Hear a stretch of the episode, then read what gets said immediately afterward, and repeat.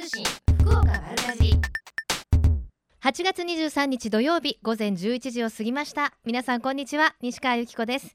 瞬間通信福岡丸かじり。今日もここベイサイドプレイス博多スタジオから生放送でお届けしていきます。ブランニューサタデーの米谷夏子さんお疲れ様でした。さて今日のベイサイドプレイス上空ですがよいしょ。雲もくもくしてますね。これ雨雲なんでしょうかね。今日のお天気情報ですが九州北部地方今日は午前中はおおむね晴れますが午後は曇りで雨や雷雨となり激しく降るところもありそうです。ただ最高気温は30度前後まで上がりますからムシムシするんでしょうね。本当に今年はなかなか日照時間もね少なかったりして作物に影響も出てますけれどもこの後夏休み残り最後までですよ。週間予報。明日も雨明後日もしあさっても雨マークというようになかなかすっきりした晴れというわけにはいかないようですね。今年はやっぱりあの夏休みっていうといろんなイベントを企画される会社も多いと思うんですけれどもなかなかそういうところでも集客とかね売り上げとか大変って聞きますけれども、えー、JA 筑前朝倉東部営農センターでは24日明日まで明日まで、えー、残暑乗り切りフェアが開かれます。あのこれからの秋にあの種をまくシーズンになりますけれども野菜の種まきシーズンに合わせて、まあ、肥料だったり土だったりそういった営業資材資材を特価で販売するほか、えー、軽自動車展示会もあるんですって。さらには明日ほとめきのお花見会。私からお邪魔したことあるんですけれども本当あの梨を作っている実際の畑の中でね演奏会だったりあとバーベキュー大会だったり今年は何があるのかわからないんですけれどもあ今年は超ロングそうめん流しだって。そう知り合いの方がね中村さんがね あの竹を切ってね準備が大変だっていうメール来てましたね。明日雨ねどうにか持つといいですね。さらには30日には虹の箕面の里の駐車場でいろいろビンゴゲーム大会だったり抽選会だったり特産フルーツも大量に揃えていろんなイベントがあるみたいです。はいねえお天気ねどうにか持つといいですけれどもね、えー、さて番組にはたくさんメッセージ頂いてるんですけれどもやっぱり雨のね話題多いですよ。ラジオネームラブジュアさん今年は雨が多かったため大事に育てていたトマトが不作に終わりました。こう家庭菜園でも結局雨のね被害を受けてるってことですもんね。毎年あのゴーヤのカーテンとか作ってる方も今年はあんまり話題にならなかったですもんね。ゴーヤのカーテン作って暑さをしのぎましょうなんてね。えラジオネームソルティレモンさんこんにちは。大雨による被害がニュースで流れるたびに心が痛みます。本当です。自然の猛威に私たち人間はなすすべがありません。せめて何か力になれればと思いスーパーで募金をさせていただきました。一日も早く落ち着いた生活に戻れるよう願うばかりです。いやほんとそうですよね。あのまさかうちは大丈夫だろうって思ってるところでね被害が出たりとか。まあの、全国的な日照不足だったり長雨だったりで今後の農作物にも影響が出てきそうでしっかりとねチェックしておきたいところです。えさてこの番組では皆様からメッセージお待ちしています。メールアドレス丸アットマーククロス FM.co.jp maru アットマーククロス FM.co.jp ファックス番号は092-262の0787 262の0787です。番組のホームページからもメールが送れるようになっています。瞬間通信福岡丸かじりクリックしてくださいね。今日も皆様からのメッセージお待ちしています。瞬間通信。福岡丸かじり。瞬間通信福岡丸かじり続いては教えて聞きかじりのコーナーです。今日はマリンワールド海の中道の三宅さんにお話を伺いしましょう。三宅さんこんにちは。はいこんにちは。よろしくお願いします。マリンワールド海の中道、はい、夏休み中ですから、はい、大にぎわいでしょう。そうですね。夏休み中のお子さんも中心にですね、えー、たくさんあのご来場いただいております。特にねさっきもちょっと番組の冒頭でお話ししたんですけれども、はい、ちょっと雨の影響もね大きいですから水族館は関係ないですそうですね、えー、雨であの何か中止になったりということはほとんどなくてですね、ねえ。ー、あのイルカのショーがちょっと濡れるかなっていうのはありますけど、はい、でもちゃんとあの観覧席はね、あんまり濡れなくなってます、ね。えー、お客様のエリアは屋根がありますので大丈夫です。はいわかりました。さあ海の中道マリンワールド海の中道ですが、はい、あのこの時期は夜の水族館開催中でしたよね。はい。はい、毎年あの、はい、えあのーもう10年ほどしているんですけれども、うん、あのお客様の認知度も上がってきましてあの夜をお楽しみに来られている方もたくさんいらっしゃいます。私まだ夜って行ったことないんですけどぜひお越しください。どどんな感じですか？はいあの夜だけのイベントがいくつもありますので、えええー、昼間来られた方もですね夜お越しいただいたら全然違う雰囲気でご覧いただけると思います。あの水槽とかあの、はい、お昼に行くと、えやっぱりあの外の日差しが入って明るかったりするじゃないですか、えー、あれ夜行くとどんな感じなんですか？夜はですね、うん、あのかなり薄暗かったりあの色を変えてたりですね、あの、夜用の雰囲気にすべて変えております。おじゃあ結構カップルの方も多いでしょ？うはいあのそうですね。夜の時間帯になると、えー、特に平日はカップル率が上がるような感じはします。カップル率上がりますか、はい。えー、やっぱりねロマンティックでしょうからね。そうですね。はい。ただ夜はえ何時までですか？夜は9時30分までじゃあ夏休み中ですからお子さんも十分まだまだね、えー、遊んでいただける時間ない、はい、ということですね、はい、あの昼と夜では、魚たちの行動って、あの動物園とかやっぱりこう夜行性の動物があのね、動き回ってるの見られたりするじゃないですか、はいはいえー、魚ってどうですか？魚もやはりあの夜行性の動物もいますし、うん、逆に夜寝ちゃう動物なんかもいますので、えー、あの昼間とちょっと違う雰囲気の魚たちも観察できます。ちなみに夜行性のえっとお魚さんたちってどんなものが？夜行性の魚はですね、えー、ウツボの仲間とかですね。はあえー、あとサメの仲間であの昼間あんまり動かないのがあの泳ぎ出したりですね。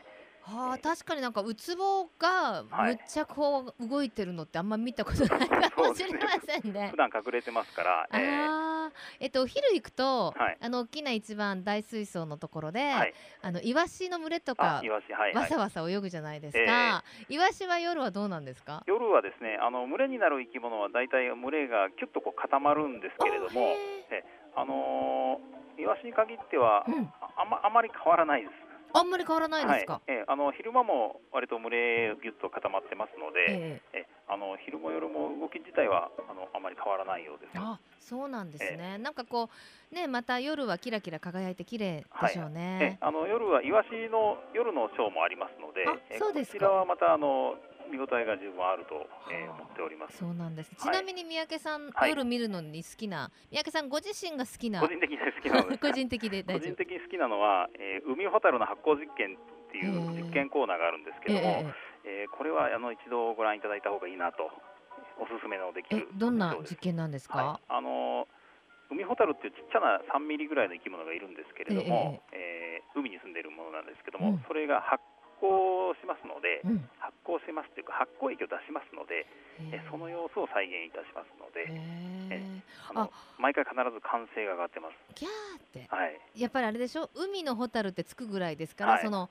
ね、ホタルがこうお尻に火をつけるように、えー、海の中でそうですね。海の中で光るものなのでそれをの水槽の中で再現しますので、えー、とても綺麗です。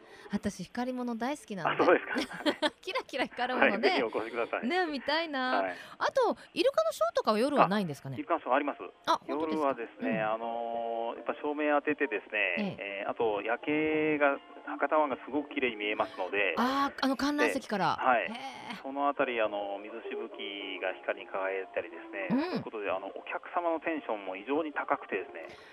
昼間よりもですね。なんかわかる気がする、えー、あの綺麗だっていうのもあるんですけど、うん、夜出かけるとワクワクする感じがありますよね、うん。うん、えー、そんなのも相まってですね非常にお客様のテンション高くてもう大盛り上がりですね。なんかやっぱお昼だと人の目も気になりますけど、はい、夜だとわあすごいとか大人も言えちゃう、はいはいはいえー、だからやっぱカップル率高いんでしょうね。かもしれません。はい、ぜひ素敵なね夏の思い出を作っていただきたいところですが、はい、その他には特別なイベントはありますか？いや夜ですか？はい。あ夜はですねそのイワシのショーっていうお話しましたけども、ええ、あの昼間は昼間のイワシのショーがあるんですけども、うんうん、夜はですねあの音と光のイワシショーと言いまして、え、あのやっぱぱりこちらも夜ならではの演出で、イワシの動きを見せるとあのショーがありますし、ね、あとラッコのですね、はいはい、えートレーナーが、はい、頭のところにあのカメラをつけまして、ええ。ー、トレーナー目線で、えー、見ていただきながら解説する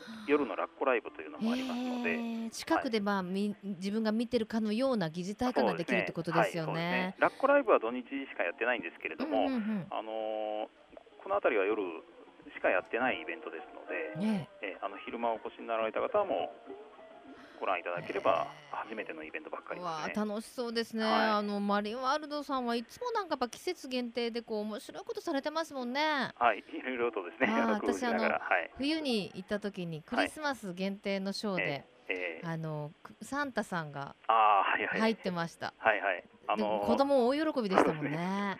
えー、水槽の中にもサンタが潜ってますのでね。ねえー、で秋以降も、まあ、季節限定のいろんなイベント計画されてるそうですけど、ちなみにどんなものがありますか？えー、あえー、っとですね、あの今計画中ではあるんですけれども、あの一つ大きなのはあの謎解きゲームをですね、えー、やってしまおうということで、うん、えー、これ10月なんですけれども、うん、えー、土日で4回行いますので、えー、えー、これはあの夜完全に閉館してからですね、あのこのあの参加される方専用で、えー、その時間だけ空けまして、うん、えー、謎解きというのをやりますので。楽しそう、はい、去年一度あのクリスマス前ぐらいにやったんですけども、非常に、えー、好評でしてで今年もやろうということで。今やっぱり謎解きってブームですか？そうですね。あっちこちでされてますけども、はい、あの今回するのはですね企画一緒にやってる会社がですね、うんうん、あの水族館とか動物園でされている会社の方々であのやっぱり水族館なんかでやっても非常に好評だったということで追加公演、追加公演みたいな形でどんどんあのされてるということ実績もあるところなので、えあの内容全部知らされてないんですけれども非常に楽しみにしております。意外とね難しいんですよね、えー、あの今ベイサイドでも、はい、あのコナンの謎解きの限定やってますけど、はい、もう私は全然解けないけど子供はね、はい楽しげに研いでますもんね。え、それ意外と難しいそうですね。そうですよ。そうなのそうなの。え、いつぐらいに解禁されそうですか？もうもうチケットはもうあの発売始めておりまして、わ、かりました。はい。限定のイベントですからちょっとお早めにチケットゲット、いっぱいになったらですね、あの売り切れごめん状態ですので、はい、じゃあまた追加追加で、はい、やるかもしれません。ですね。はい、では最後に一言メッセージをどうぞ。はい。えー、マリンワールド8月いっぱいはですね夜の水族館もやっておりますので、えー、見逃された方ぜひまだあの日にちありますので、うん、えー、ぜひお越しください。はい。8月いっぱい9月？あすいません、えー、8月いっぱいは毎日やってまして、はい、あと9月はですね、えー、15日までの、えー、土日祝日に行っております。わかりました、はい、えー、宮家さんありがとうございました、はい、ありがとうございまだあの自由研究が終わってない子どもたちももうあの水族館なんて自由研究の宝庫ですからね題材の。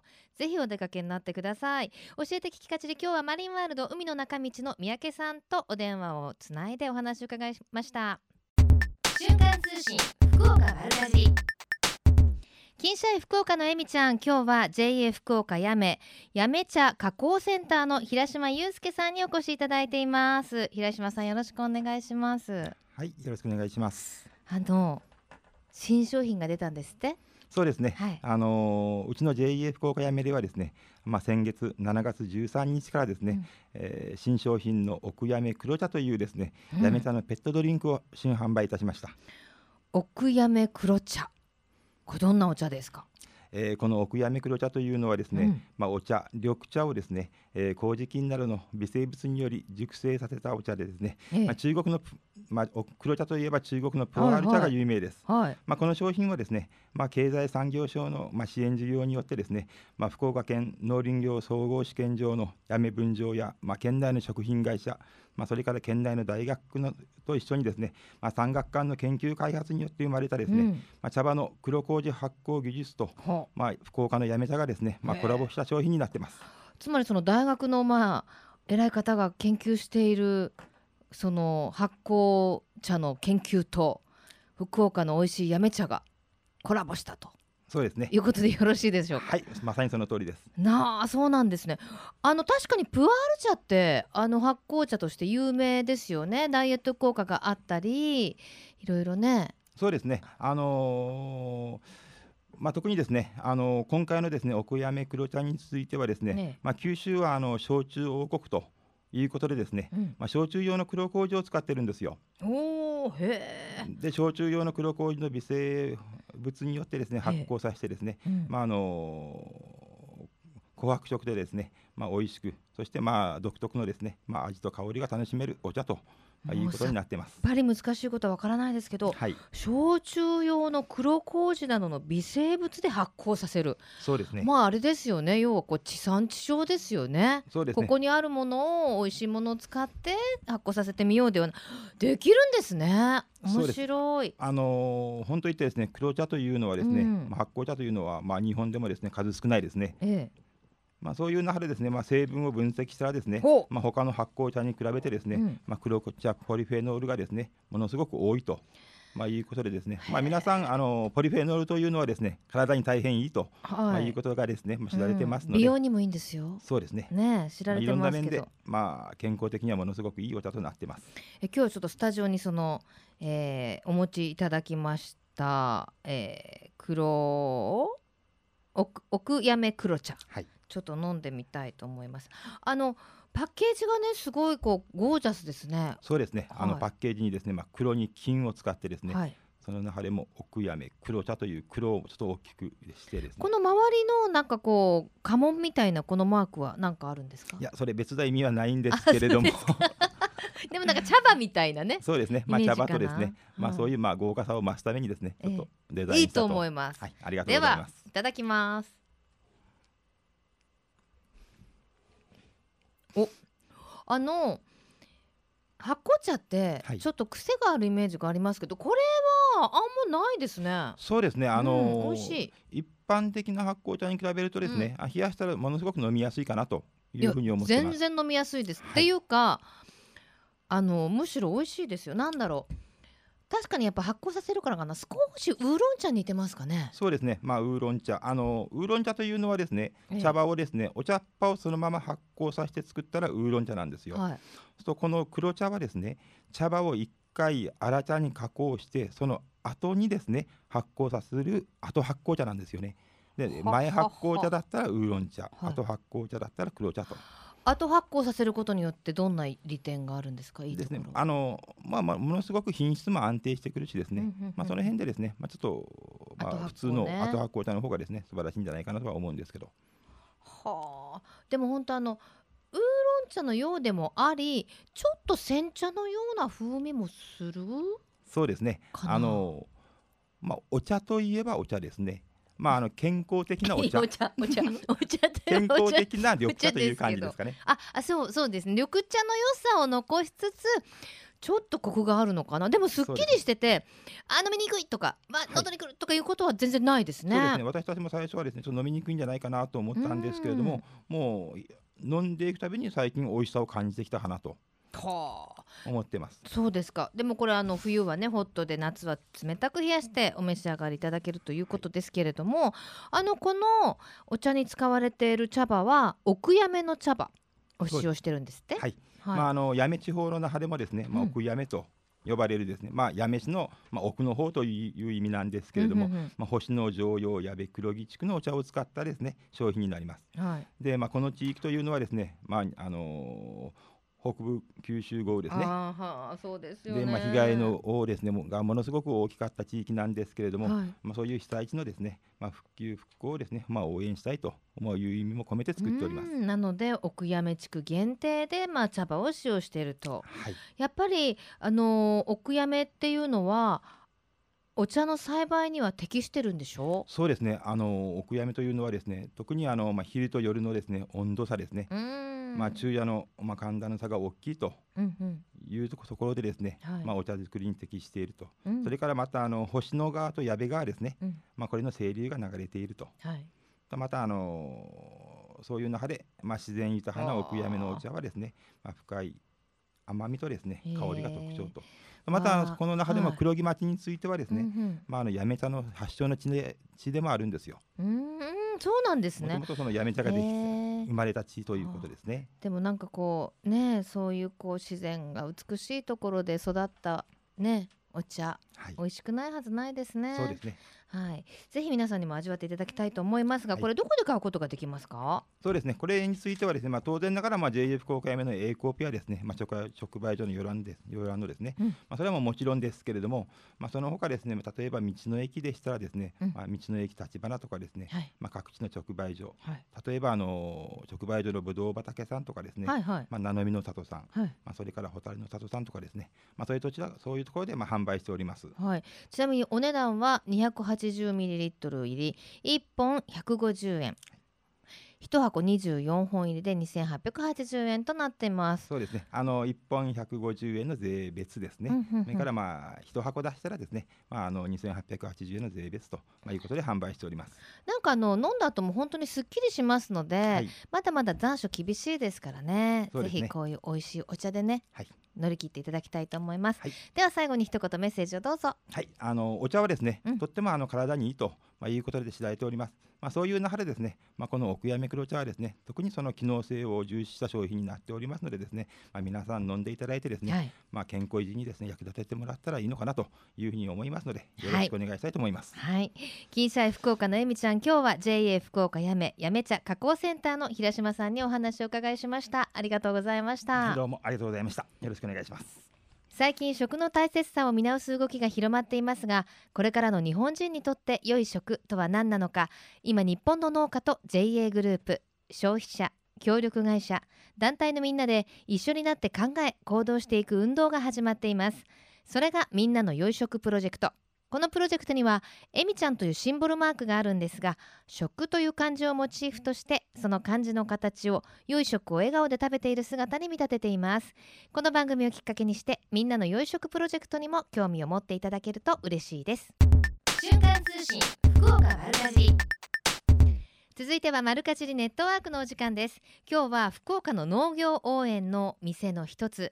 福岡市中央区天神にありますホテルモンスレラスール福岡のレストラン。エスカーレの奥清太郎さんにお越しいただいています。よろしくお願いします。はいよろしくお願いいたします。ホテルモントレラスールと言いますと、はいあのー、ああそこだったのねって皆さん思うような場所にありますよね。はい、そうですね、はい、意外になんかご存知のようでご存知ないところもあるんですけど、ええ、まあ、天神の西通りと、うん、まあ、昭和通りのちょうど角にあるという形で昔はまあ出光の美術館があったりとかしたんですけど、はいはい、一応も開業から11年が経ちまして、えまあ、ホテル自体はですね今回あの福岡店に関してはベルギーの邸宅というところをテーマに建てられまして、うんはい、まあ、福岡にいながらヨーロッパの雰囲気を感じていただけるようなプチホテルということで、はい、あのー、もう11年ですか。11年ですね。私ね確かあのーできた時に取材にね、はい、伺った。何度かちょいちょい ちょいちょいっていうかあの言ってるんですけど、はい、伺ってるんですけれどももう10年1年ですか、はい、できた時はなんとこんなねあのおしゃれなホテルが突如って思いましたけど、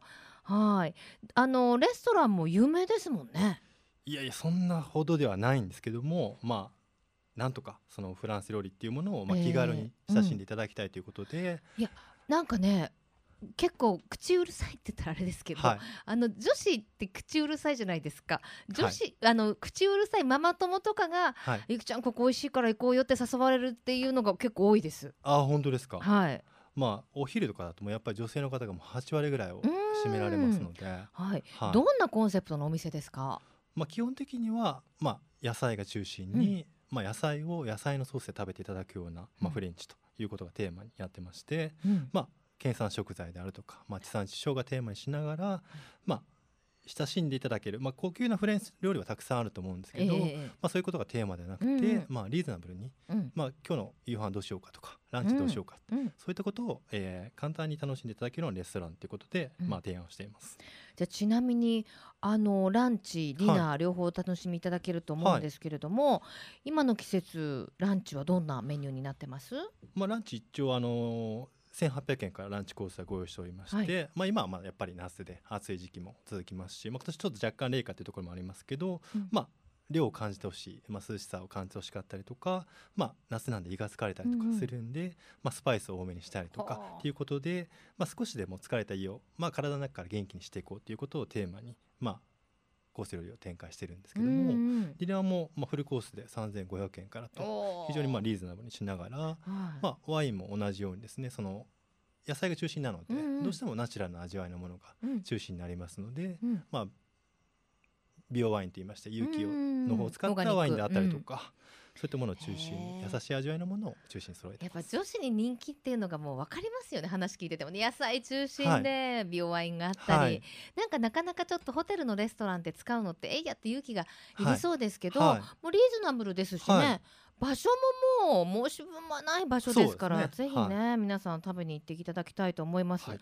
あの福岡農業応援の店に選ばれているというだけありまして、はい、やっぱお野菜にはこだわってらっしゃるんですよね。そうですね、うん、あのまあ野菜に関してはまあシェフはもうあの例えば JA さんからであろうが、うん、どっか農園さんからであろうが、うん、まあ、一回現地に赴かないと入れたくないというところがやっぱりありますので、まあ、こういった食材がありますよっていうご紹介をいただければ一旦赴いてまあ、一回そこに行って食べてみて今だったらこういう野菜はどういう料理にしたらいいんだろうかっていうのを、まあ、農家の方と少しディスカッションさせていただいてそこからまあ知りさせていただくということで、まあ、今であればですね、はいはい、あのこの9月からちょっと新しいフェアをやるんですけども、うん、まあ、コースの中にあのガルグイといいまして、うん野菜がメインの一皿を提案してですね、まあ、ガルグイユ。ガルグイユって、う。ん、まあ、あのフランス料理では三つ星のシェフが一つ展開している料理なんですけど、はい、まあ、ハーブであったりとか、うん、野菜だけで20種類から30種類ぐらいのお野菜を入れた一皿をコースの中に入れてると。あ。くまでもまあサラダっていうような感覚ではなくてもそれが一つのメインのコースの一皿と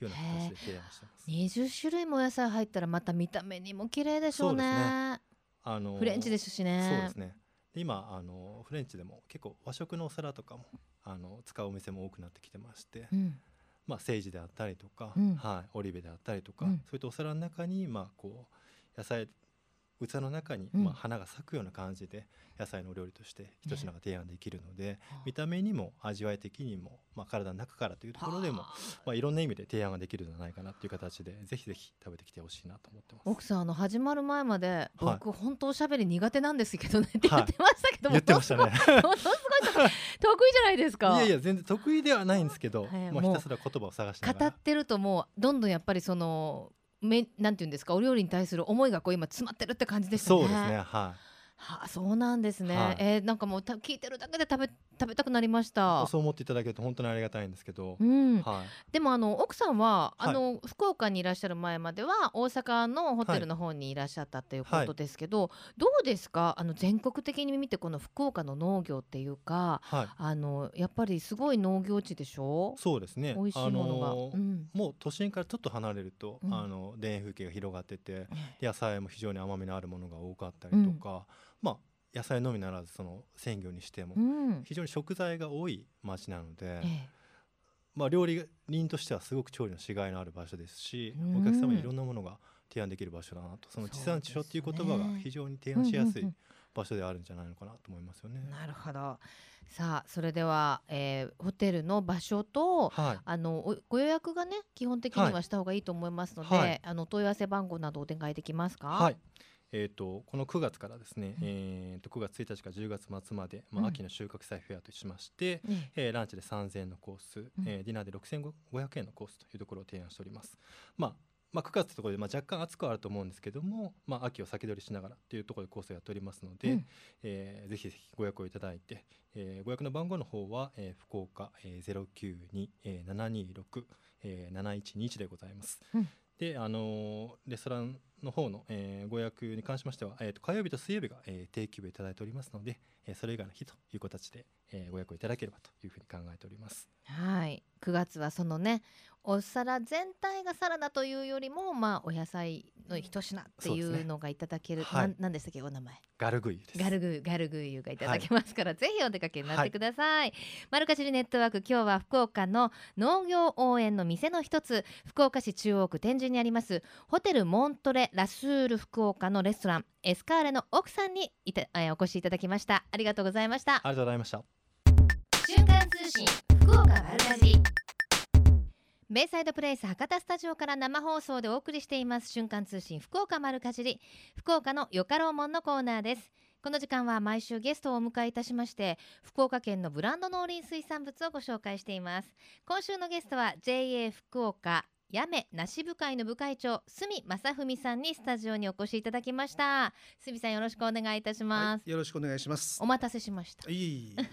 さあ今日ご紹介いただくのはまあ梨部会でいらっしゃいますから。もちろん。梨です。梨ですね、はい、今年も梨の季節がやってきましたね、はい、あの福岡はあの梨の産地で知られてますけど全国で見るとどうなんですか？あの9番目ぐらいでね、うん、そんなに上位ではないんですけどね。うんうん。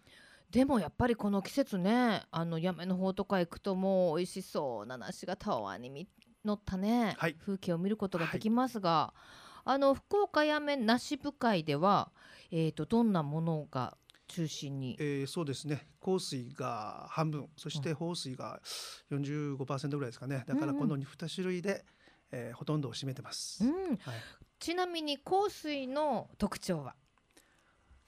甘くてみずみずしくて美味しい。ねえ、うん、玉の感じとしてはどうですかね？中ぐらい？まあそうですね。ものにもよるでしょうけど。よりますけど、そうですね。やっぱりグラム数で言えば400グラム前後が一番うん、適当な美味しさっていうかサイズっていうか、うん、一番いいと思いますよ。はい。はい、で一方放水は？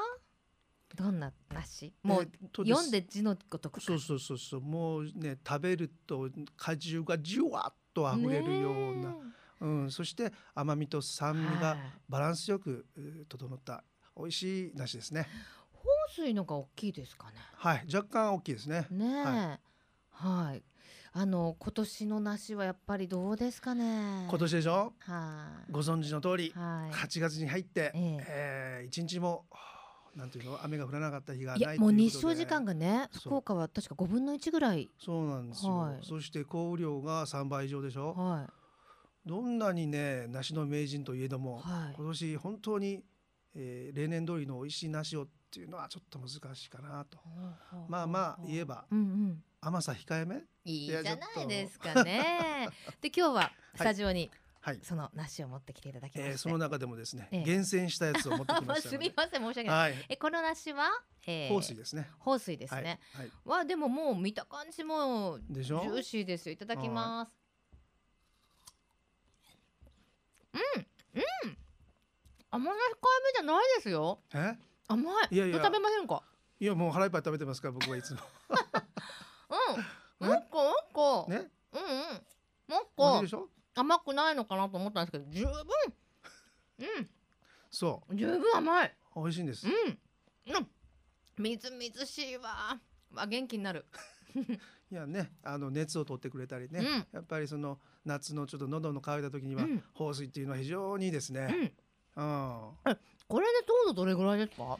えー、っとね多分11.5ぐらいかな、うんでも十分甘み乗ってると思いますけどね。今ほらどこもその光センサーっていうのが持ってて、はいはい、ほら、えー、糖度とか熟度っていうのが数字に現れますから、うんはい、まあ例年だったら12度を超えてくる梨が当たり前なんですけれども、ええ、やっぱり今年はちょっとね、うん、やっぱりそこで見るとそうなのかもしれませんけど。でも逆に言えばですよ。あの例年本当に暑いからですよ、うん、甘みの乗ったのじゃないとこ乗り切れないとこもありますけど今年はもうちょうどいい梨なんじゃないですか？そうかな。やっぱり作り手からすると納得いかないっていうところがあるのかな、今一番欲しいものってね、うん、青空と太陽これが一番欲しい。いやでも本当に、あの今年はいろんな方にゲストに来ていただきますけど、はい、本当にもうちょっと大変だってお話は聞いてます。甘みがね、うん。はあ、そう私もでもねあの甘みだけではなくて、はい、その酸味とか、いろんなバランスがあるでしょ、うんうん、果汁とか、ね、そうですよトータルでいくと、うん、まあまあ今年の梨も美味しいものが出来上がったと自信を持って言いますけど、ですよね。でまあ梨作りねそういうふうに一生時間とかとも戦いがあると思いますけれどもご苦労は？苦労？ない。あのね本当に正直言うと、えはい、なんていうのかな。あの香水も放水も、うんうん、梨自体がすごくできた品種なんですよ。だから、うん、あのやるべき時にやるべき仕事をきちんとすると、誰でもできますよ。いやいやいやいや、そうはおっしゃいますけど、そんなことないと思う。でも、ね、その。でもなんか、すみさん、楽しんでやってらっしゃるって感じが伝わってきますね。なんか愛情を持ってるっていうのがわかる気がする。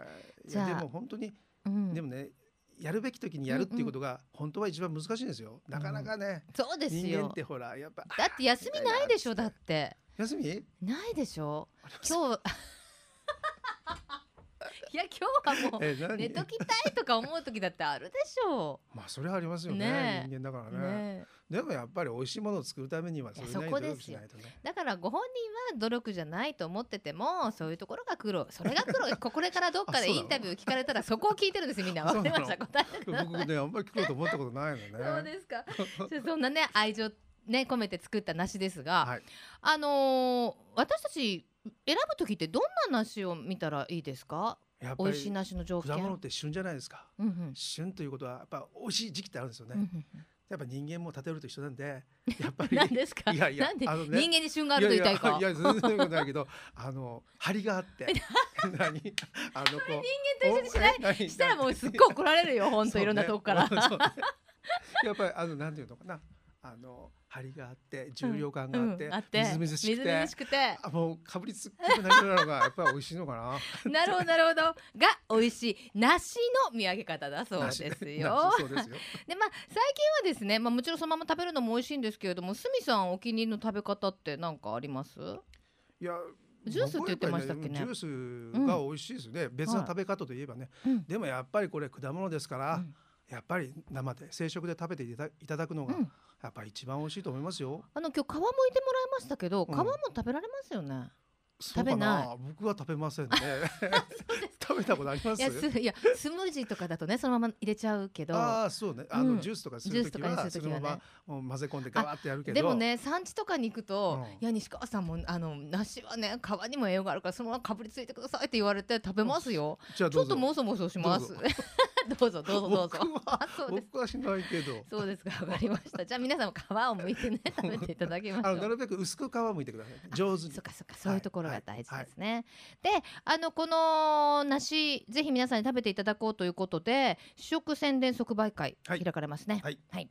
えー、今日と明日はですね、えー、博多阪急の、うん、お三花園さんであります。そして、はい明日24日日曜日は岩田屋さんの地下のですね、うん、南国フルーツの方で、はい、えー、試食宣伝販売会をやりますので。どちらもジュースバーですかね？いや違いますよ。あの南国フルーツさんあ生食でですね。わ、はい、かりました、はい、はい、ぜひあのこの機会にね、食べてみていただきたいと思いますが、今日は何でもプレゼントはい。いただいてもいいですか？まあまあね、ね西川さんの、すごいヘビーヘビーリスナーさんなんですよね、クロスのね。はい、もう何年も聞いてますね。初めて出ましたけど、もうはい、環境は待ってます。すいません、もう新参者なんですけど、ちょっとプレゼントいただいていいですか？はい。はい。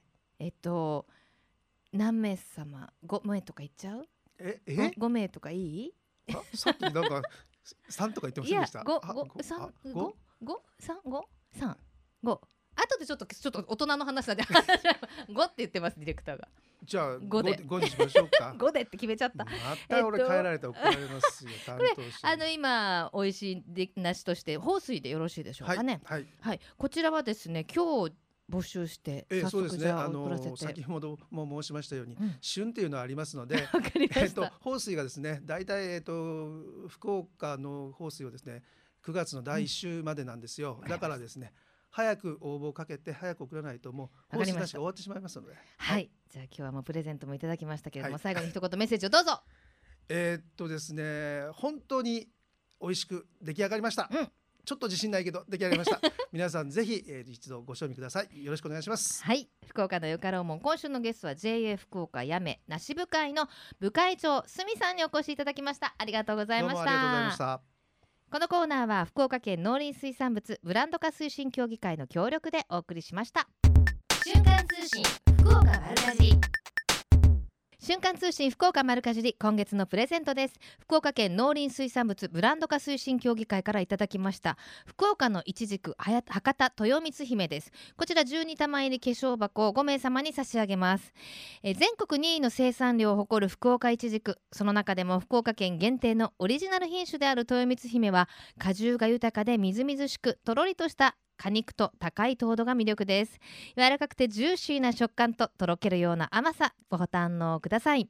また福岡県では福岡の農業応援ファミリーを募集しています。これは福岡育ちの美味しい食材をたくさん買って福岡の農林水産業を応援しましょうという試みです。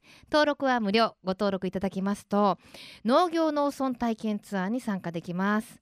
え、どんなことをするかと言いますと、えー、大木町でしめじとアスパラガスの収穫体験をしたり糸島での地引き網体験などなど面白そうなイベント盛りだくさんですからぜひ、えー、登録していただきますようお願いします。さあそして急遽今日いただきましたプレゼント、えー、やめなし部会の部会長すみさんに無理やりいただきました。放水の梨、えー、5名様です。2kg 入りかな。5玉ほど入っているそうです。こちらを5名様にこのプレゼントは今日の12時10分が締め切りとさせていただきます。お昼のこの後ですね。だからあと20分ぐらいしか時間ないのかな。15分ぐらいかな。12時10分まで すごいなそのプレゼントの締め切りも。お急ぎください。ご応募お待ちしております。ぜひですね、えー、皆様住所お名前などお書き添えの上この番組丸アットマーククロス FM.co.jp maru アットマーククロス FM.co.jp までこちらは12時10分締め切りとなっております。たくさんのご応募お待ちしております。美味しいよ梨。ねなんかやっぱりあの生産者の方は皆さんね今年はちょっとやっぱり雨とか日照時間に悩まされていまいち味がねなんていうのは聞くんですけれども十分甘くて美味しいですから是非ねまだ残暑も厳しいですから美味しい旬のものを食べてこの暑さ乗り切ってくださいね。さてこの後12時からはまさきさんナビゲートビッバッドウィークエンドでお楽しみください。瞬間通信福岡丸かじり来週もどうぞお楽しみに。ちなみに私は梨のスムージーで乗り切りたいと思います。あとね梨はあのね結構牛肉とかにも合うのでお料理にもぜひ取り入れてみてくださいね。まさきさんはどうやって梨食べるの一番好きですか？よかったら教えてください。来週もどうぞ瞬間通信福岡丸かじにお楽しみに。ここまでのお相手は私西川由紀子でした。それではまた来週。さようなら。この番組は JA グループ福岡の提供でお送りしました。